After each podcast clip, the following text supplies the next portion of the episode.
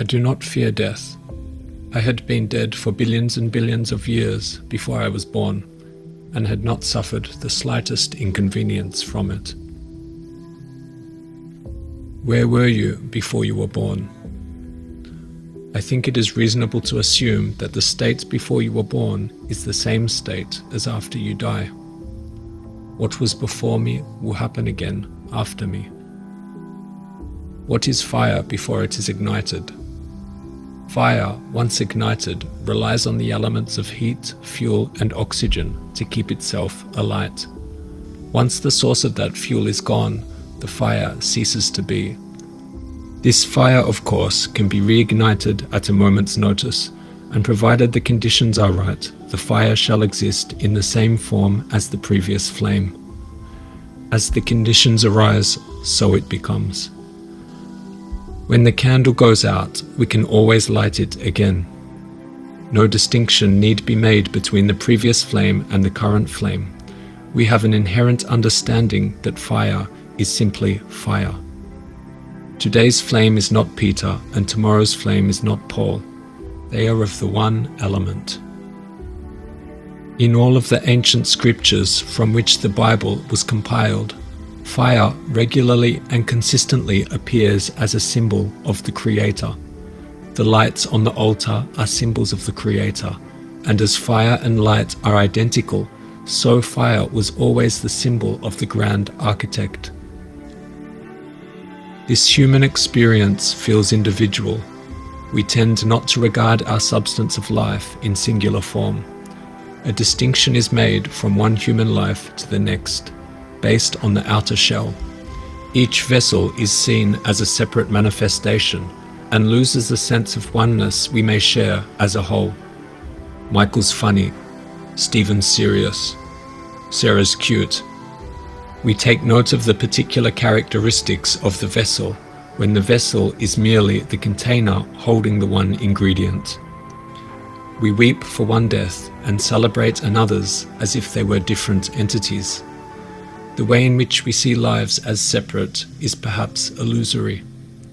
We are all threads of the same rope, and what created us lives inside of us.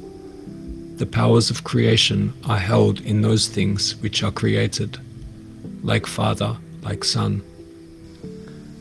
Without black, there could be no white. Without death, there could be no life. And without a you, there would be no I. Without a cause for comparison, there is no cause for distinction, and without any distinction, there would be nothing to perceive. All polarities are but two sides of the one the plus and the minus, the two sides of the same coin. A snapshot of your existence seven years before, and there exists a being not of the same molecules of your current state, not of entirely the same experiences, and not in the same frame of time. Is this you that existed at that past time the same you that exists now? As Watts once said, Harvard University has existed for a long time, Oxford for a lot longer, and yet there is no single member of the faculty, not a single student who was there when it first began. And yet you see, the university goes on, because what goes on is a pattern, a form of life. This idea of continuity of pattern is the solution which Indian philosophy offers on the matter of the problem of death. The individual, as it were, entity is constantly changing. He does not go on, but the pattern or the karma, the pattern of action, goes on. Supposing I make two statements. Statement one After I die, I shall be reborn again as a baby, but I shall forget my former life. Statement two After I die, a baby will be born. Now, I believe that those two statements are saying exactly the same thing, and we know that the second one is true. Babies are always being born. Conscious beings of all kinds are constantly coming into existence after others die. But why would I think that the two statements are really the same statement? Because after all, if you die and your memory comes to an end, and you forget who you were, being reborn again is exactly the equivalent of somebody else being born, because we have no consciousness of our continuity unless we have memory. If the memory goes, then we might just as well be somebody else. But it seems to me that the fascinating thing about this is that although a particular set of memories vanish, death is not the end of consciousness. We see ourselves as individuals, as that is how we appear to be, as spirited beings, each carrying out our own individual consciousness that is separate from the next. But also singular objects, when magnified close enough, become vast empty spaces, dotted with sparsely placed individual atoms, appearing not to be a part of a whole at all, but as a system of separate entities interacting. How would you see your whole body from the perspective of one of your cells? Is your cell its own individual entity, independent of who you are? Or is it essentially you, inseparable from the body? Your cells are dying all the time. New cells are being created. Yet you live on. Your consciousness remains intact.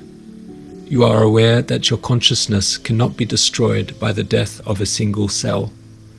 And at the same time, are you not aware that your individual consciousness is perhaps only a fraction of the overall consciousness of life, the overall consciousness of you?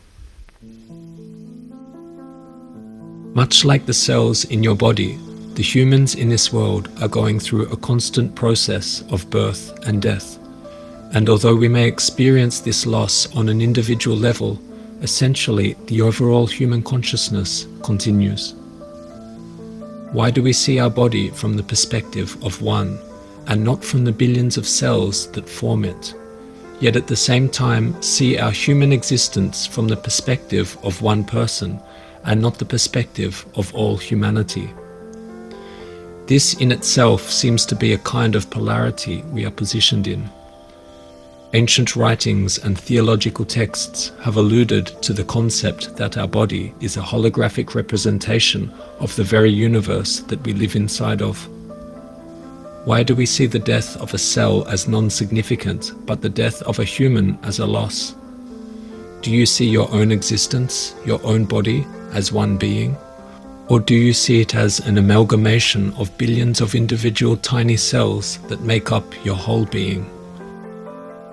The immortal entity in the human body, as a ray of the Creator, is analogous to a ray of sunlight as an individualized manifestation of the sun. Just as the ray becomes individualized in flower and fruit, so the animative ray of the Creator becomes individualized in human flesh, inhabiting the form of flesh as the ego, the spiritual God, the Lord from heaven, as the Bible says and doing the work of the earth plane which man erroneously thinks that he does. Just another one of the many illusions of creation, and the visible world is full of them. Misunderstood because we are not properly taught and because we see not what we think we see. We are taught from childhood to believe that we exist as separate objects, standing apart from the Creator even the great scientists are as badly fooled as the lowest layman. They think they are the looker when that looker is actually the creator for whom they are looking and declare that he is a myth because they cannot locate him. The Bible definitely states that the human body is the temple of the Holy Spirit, but the Christians refuse to believe it. That Spirit creates the body, as an instrument for its use that harmonizes with the environment and through which to act and function on the earth plane as the Bible says. And so, when the bold facts are faced and understood, we comprehend the deeper meaning of the scriptures that God created man in his own image and likeness. In plainer terms, God walks and works on the earth plane in the form of flesh called man and that explains why man is such a mystery to the scientists and to himself, and why science has never been able to classify him, calling him an animal, but admitting that he is not. The masters employed many tricks to hide from the exoteric their remarkable knowledge of man and the Creator, such as the passage that God created man in his own image and likeness. We find the hidden meaning of that message when we realize that God appears on the earth in the midst of his creations in human form. Where would we reasonably expect to find God if not in his work? How could he appear with the fruits of his labor without an instrument that harmonizes with the environment? And what sort of a body could be better adapted to his purpose than the human body? The existence of the Creator is inherent within ourselves, like Father, like Son. More from the writings of Hotema. When we delve deeply and with understanding into the meaning of the ideographs of the ancient masters, we discover that the strange symbolism of the zodiacos concealed the mystery of man. The whole schemata of the ideogram was for the purpose of demonstrating and elucidating the relationship existing between the macrocosm and the microcosm, the creator and the created. We should not forget that in all the world there is only one story told in the ancient scriptures, and that is the story of man. He is the key to the scriptures and to all the symbolism of the masters, and reincarnation was the secret doctrine of the great religions of antiquity, including Brahmanism, the origin of which extends back so far that its beginning is lost in the night of time. Their scriptures are called the Upanishads, and therein it was written Just as a human being throws off worn out clothes and puts on new ones, so one who lives in a physical body throws off worn out frames and enters into something new and bright. In a very old Bible, the Egyptian Bible, it was said that after death the ego continues on forever projecting itself into one physical embodiment after another. The ancient Greeks said in the Bible that the ego is older than the body. The creative cycle, which incarnates in many bodies, dresses and undresses as a garment of contact with the surface world, accumulating all life knowledge gained by experiences on all the surface bodies it has occupied. In fact, the heavenly nature of the relationship between the heavenly bodies and the earth in each epoch of incarnation was not only the point of ancient philosophy, but the very core of all the meaning of Scripture. When the ancient philosophy of reincarnation was revived in the Western world, the general public embraced it enthusiastically because the doctrine was natural and logical. And now that belief is so widespread that science's late discoveries have shattered its own crude materialism and evolutionary theory. Before you were born, you were not here. Yet from that non living state, you entered into this current living state. In this instance, we see the non living state is capable of becoming the living state. This point is of particular importance to those who question if death is the end of existence. It is not, as indicated upon entry from the non state to the living state. Life precedes death, and death precedes life. This is the eternal cycle of existence. That we came from nothing into something indicates that on return to the non living form, we will once again make the transition to the living. Just as fire cannot be crushed out, since it will escape round the edges of the body which overwhelms it, just as the air cannot be damaged by lashes and blows, or even cut into, but flows back about the object to which it gives place. Similarly, the soul, which consists of the subtlest particles, cannot be arrested or destroyed inside the body, but by virtue of its delicate substance, it will rather escape through the very object by which it is being crushed. Just as lightning, no matter how widely it strikes and flashes, makes its return through a narrow opening, so the soul, which is still subtler than fire, has a way of escaping through any part of the body. We therefore come to this question whether the soul can be immortal. But be sure of this if the soul survives the body after the body is crushed, the soul can in no wise be crushed out, precisely because it does not perish. For the rule of immortality never admits of exceptions, and nothing can harm that which is everlasting.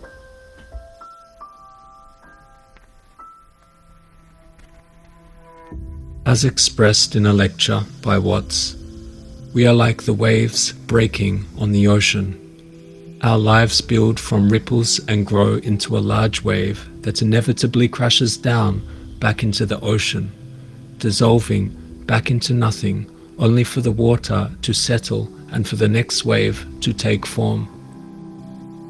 As the wave builds up, we may take note of its stature, its own beauty, appearing as an entity almost separable from the ocean itself. And finally, on climax, the truth of what the wave is reveals itself as it crashes down, flowing back into the ocean. The wave and the ocean are but one in the same, a continual fluctuation of waves building up, crashing down, and dissolving back into the waters. There is no separation between the wave and the ocean. They are of the same single substance. We are all different versions of the same being. The life source is the same, and the only differentiation is the shape of the vessel it is contained in. Much like a glass of water will take the form of the glass it resides in. If we reach the conclusion that we are all aspects of the same being, then it may become apparent that it is only you here and no one else. If we are all of the same source, then that source is you, and you alone. These words are yours, these people are you. It is all very much of the one. Your search for the Creator will only lead you to yourself, like Father, like Son. The essence of the Creator lies inside the source of creation itself. You are not only the one experiencing the world through your eyes, you are the creator of this total experience, a world that exists within your mind's eye. A story or movie is a tool that allows us to see more clearly the universal patterns of truths of human nature and existence. Have you ever considered that when watching a movie, there's a dimension in which what you are watching is actually real? Occurring not just as the actors acting out the script, but as a story that is taking place in your mind, the universe. For it is the belief of reality that creates reality. Ancient stories on the origins of life itself have been passed down throughout the ages to teach man the nature of existence. Mythological stories that highlight universal truths of life and man. The allegorical nature was made with the knowledge that reality has less to do with the actual sequence of events that take place and everything to do with the mind experiencing these stories, thus making them real. If you are watching the movie, then the reality of that world and those characters exist as a reality in your mind. Regardless of whether they were actors carrying out a script, your mind has created a space in which that story exists, in which that story is real. It is the belief that gives power to conception.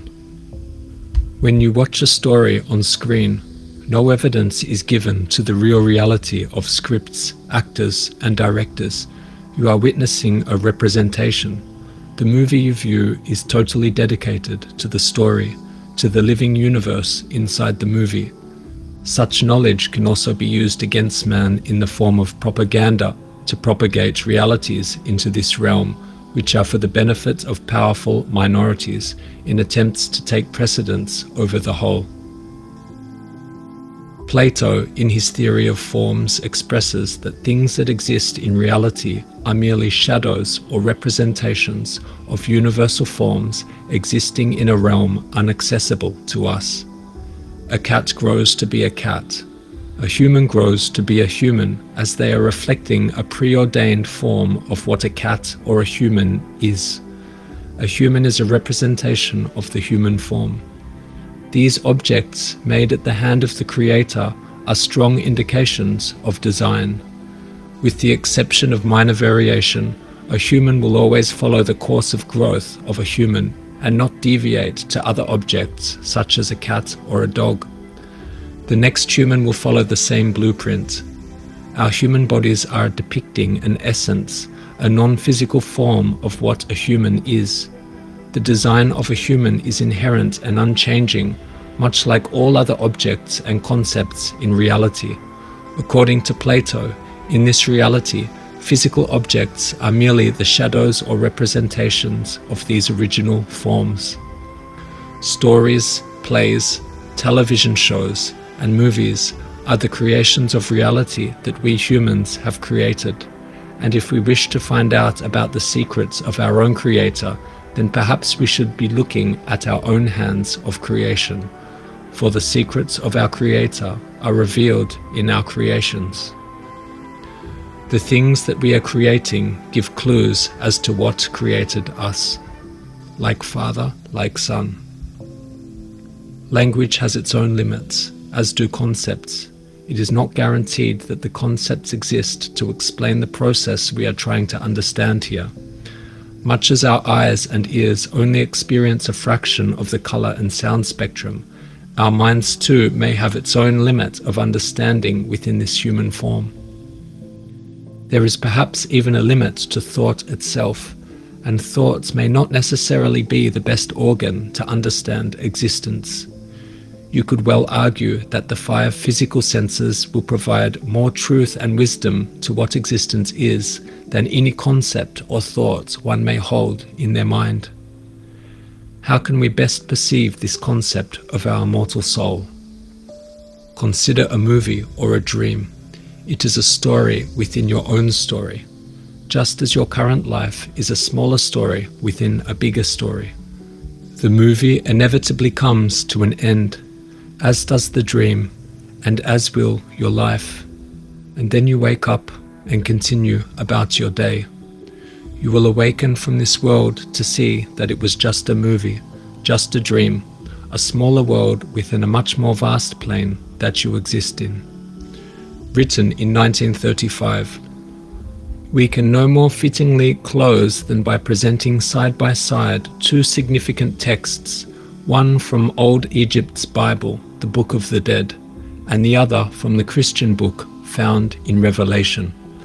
I ask you to note a strange succession in both passages of the idea of a first life followed by death, and that again by life restored. The Book of the Dead has this vivid declaration from the lips of the manes, the soul in the body. He hath given me the beautiful Amenta, through which the living pass from death to life.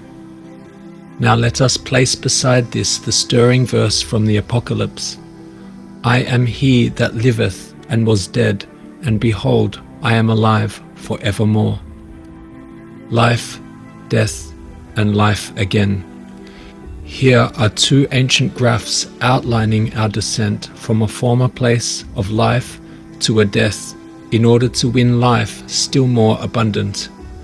And let us read now with a new intelligence the ecstatic words of St. Paul as they ring out to us from that climatic chapter of the Christian faith, 15 of I Corinthians. So when this corruptible shall have put on incorruption, and this mortal shall have put on immortality, then shall be brought to pass the saying that is written Death is swallowed up in victory. O death, where is thy sting? O grave, where is thy victory?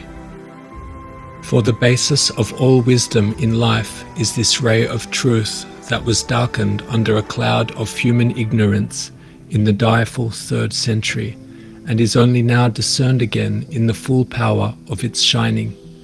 It is the knowledge that man is a soul, Latin sol, the sun, of ineffable and indestructible light, a portion of the one glowing reality in the universe, but implanted as a seed of divinity for a cycle of growth in the dark underworld of death in the animal kingdom No single sentence is more trenchant for human enlightenment than that statement of Heraclitus.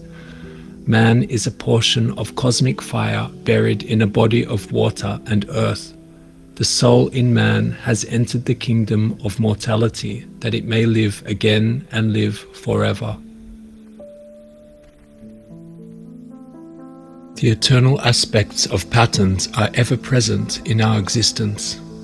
The fractal patterns in nature, such as the Lichtenberg figure or the Koch snowflake, the cycle of birth and death, the constant flow of water, the eternal quality of fire, the continuous patterns on an animal's coat, such as a leopard's spots, the patterns of a flower, even patterns of behavior. As the saying goes, history repeats itself.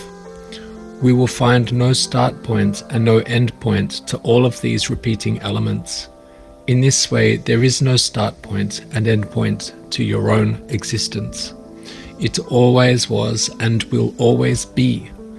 You are the looker from the Creator, and that which looks has always looked, will always look.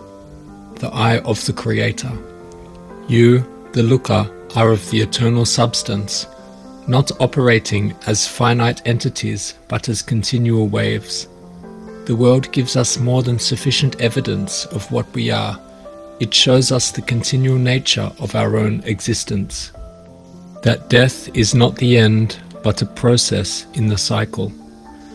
We are the force of electricity in the light globe, and the destruction of the light globe does not end the existence of the electricity. This universe of form is a universe of integration, disintegration, and reintegration. All form integrates through that contractive gravitative state of motion which has the apparent power of attracting particles in motion into closer proximity to each other, disintegrates through that expansive, repulsive, radiative state which has the apparent power of separating particles in motion and reintegrates through a union of both forces by a regenerative impact in inertia. The cosmic cycle proves life is eternal. Man dies not. Death is the word used to indicate the change.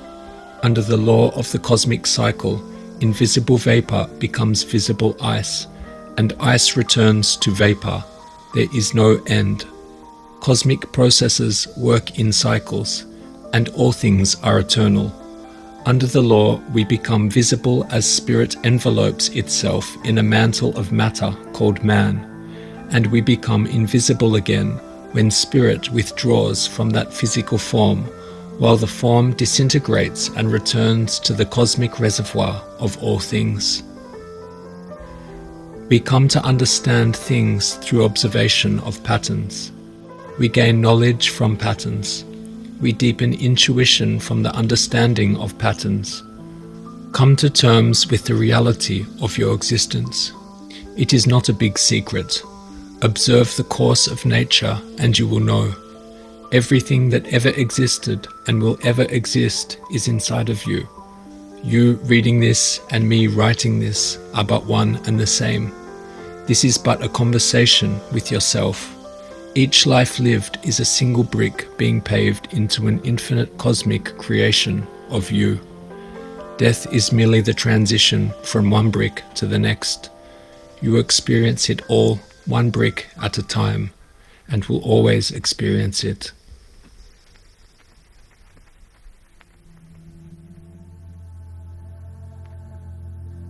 When the time comes, let it come. Embrace life with open arms, and in death do the same. When mourning the life of someone close, realize this they are not suffering now, only you are. You are mourning in pain, yet they do not feel. Death is only seen from your own eyes. Remember, your perception of your loved one's passing is experienced from your perspective, not from theirs. From your perspective, only you exist in your internal world, and everyone else, including your loved one, exist in your external world. and the experience of death is not something they have undergone, for they were not present on death's arrival. As Epicurus said, death does not concern us, because as long as we exist, death is not here, and when it does come, we no longer exist. Instead of using their death to mourn your loss, use their death to celebrate their life. They did many wonderful things with their time, and your fond memories are testament to that. Enjoy what great memories you have of them and everything you have learned from them. Perhaps it is natural to mourn after a loved one departs, and this too is a part of nature, but a measured response would be wisely considered. Remember that being too sensitive to unhappiness is also being insensitive to happiness. As Xenophon stated, excess of grief for the dead is madness, for it is an injury to the living, and the dead know it not. Death is a progression, a graduation from life. They have come here to do what they needed to do. Perhaps their departure was earlier than you had anticipated but their job here is done, and they have returned to the earth. Death is a time to celebrate their life and not get too wrapped up in where they have gone. Don't worry, you shall return there too yourself some day, perhaps even sooner than you might expect. Your loved ones came here to do the work they were supposed to do. Their job has been completed and they have been released from life's grip. Yet you remain here as your work is not yet finished. You still have more work to carry on. That is why you are here, and that is what you will do. Consider the death of your loved one. So much of their personality, their words, their thoughts, and soul have been deeply imprinted into you, into your very being you have absorbed a big part of their very existence. Your life keeps a part of them alive within you. And as we all come from the same source, it is accurate to say that a part of them has become you. They are inside of your cells, inside of your being. Their presence is ever present within you. And that is more than enough. You are never alone. The ultimate secret you will find upon death is that all along you were merely having a conversation with yourself. All of these characters are you. The lives of those loved ones and everyone else were you. It was you living those lives all along, perhaps in different time frames and dimensions for you to realize. But it was you all along. They acted exactly how you would have acted given the circumstances they were in. Nothing is regrettable. Everything went and is going to plan. So let it go and know that things are unfolding perfectly. The ones around you that pass away were meant to pass just as you are one day scheduled to die. Look forward to this day. No need to prolong or induce its date prematurely. It will arrive at the perfect time as it always does and as it always will. This is a natural process. Understand this and don't hold on to life so tightly. Death is not something to be feared. It is the process of returning to the earth, going back to where you came from, with the experience you have gained. As some say, it is simply going home. Everything that unfolds in this life unfolds exactly as it was intended, and this is the course of life you must adhere to. You must accept wholeheartedly that this is a part of the natural cycle of existence. The death of fire is the birth of air, and the death of air is the birth of water. For it is death to souls to become water, and death to water to become earth but water comes from earth, and from water, soul. Cold things become warm, and what is warm cools. What is wet dries, and the parched is moistened. And it is the same thing in us that is quick and dead, awake and asleep, young and old. The former are shifted and become the latter, and the latter in turn are shifted and become the former. Embrace change as it occurs. Do not shy away from it. Death is a release from and an end of all pains. Beyond it, our sufferings cannot extend. It restores us to the peaceful rest in which we lay before we were born. If anyone pities the dead, he ought also to pity those who have not been born. Death is neither a good nor a bad thing for that alone which is something can be a good or a bad thing, but that which is nothing and reduces all things to nothing does not hand us over to either fortune, because good and bad require some material to work upon. Fortune cannot take a hold of that which nature has let go, nor can a man be unhappy if he is nothing. If there was no such thing as death, there would be no such thing as life. Death is a necessary part of life, and before you embark on this journey through death, you may have to experience loved ones taking this journey before you. Prepare yourself for this. Understand that it is something you will someday undergo. There is little benefit to go on about your days oblivious to the knowledge that death shall someday pay you and your loved ones a visit. What does it feel like after you die? You can experience that feeling now for yourself. Let's think of a famous person that we all know who has passed on. Albert Einstein. Now he is of the very same source you are of. What if I were to tell you that you were once him? And now that he is gone, you are you. But where are your first hand memories of this life? there should be none. Where are your late night conversations with your wife, Mileva? None. The study room in which you spent many of your waking hours working in? No memories. These memories, they are gone. How does that feel to you now? Perhaps much like nothing. Do you feel now that you have lost something, having lived Einstein's life, but with no first hand memory of it? Up until this moment, I will venture to guess you have not considered this thought before. But this is the experience of after death and will be the same for your body when it crosses over. The experience of non experience. It is not a loss. All of the lives that have ever lived and died came from the source that you are the source of now. And this source is one. It is indivisible. It is you. You are living and have lived all versions of all lives that have ever lived and will go on living. Your body is only a vehicle that you at one point entered and will someday leave. Understand this and you can have a good death. In a letter to Menoeceus, Epicurus writes Accustom yourself to believe that death is nothing to us, for good and evil imply awareness and death is the privation of all awareness.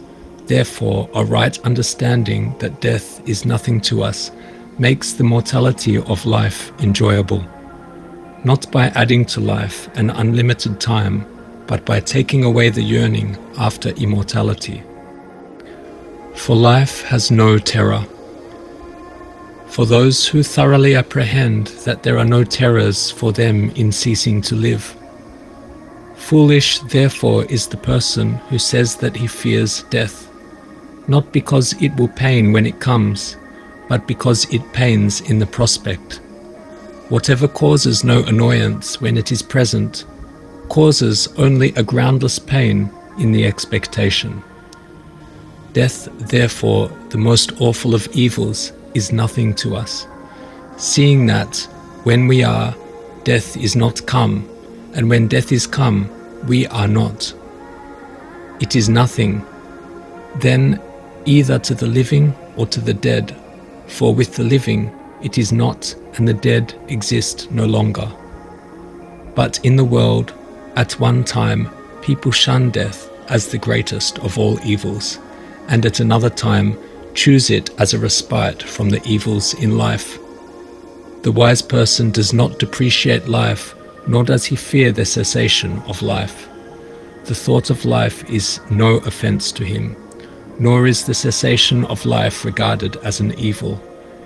And even as people choose of food not merely and simply the larger portion, but the more pleasant, so the wise seek to enjoy the time which is most pleasant, and not merely that which is longest.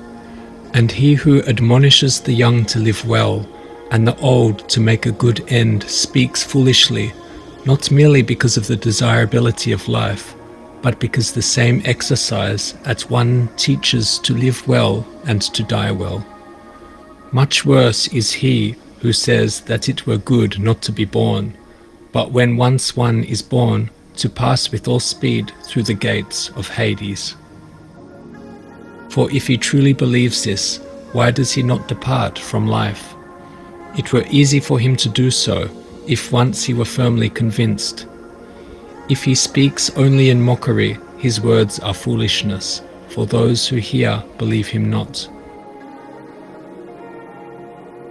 The true men of old knew nothing of the love of life or the hatred of death. Entrance into life occasioned them no joy, exit from it awakened no resistance. They did not forget what their beginnings had been, and they did not inquire into what their end would be. For those that are going through the passing of a loved one, none of these words are to tell you not to mourn, not to cry, not to feel sad. If these are the emotions that come to you, then perhaps you need to feel them. But it is precisely at this time that you should see the wider perspective of what life is and come to terms with death as really just another word for change. And change is the rule of life that we must live by, that we must come to terms with. It was a condition of life that we accepted upon entry to this world. The experience of your loved ones and the experience you have of your loved ones are not the same experience. They are two separate entities. Only you experience the death of your loved one.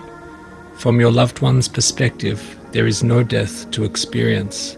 They have merely departed to the next stage. The same stage you will transition to soon enough. Enjoy the rest of your time here.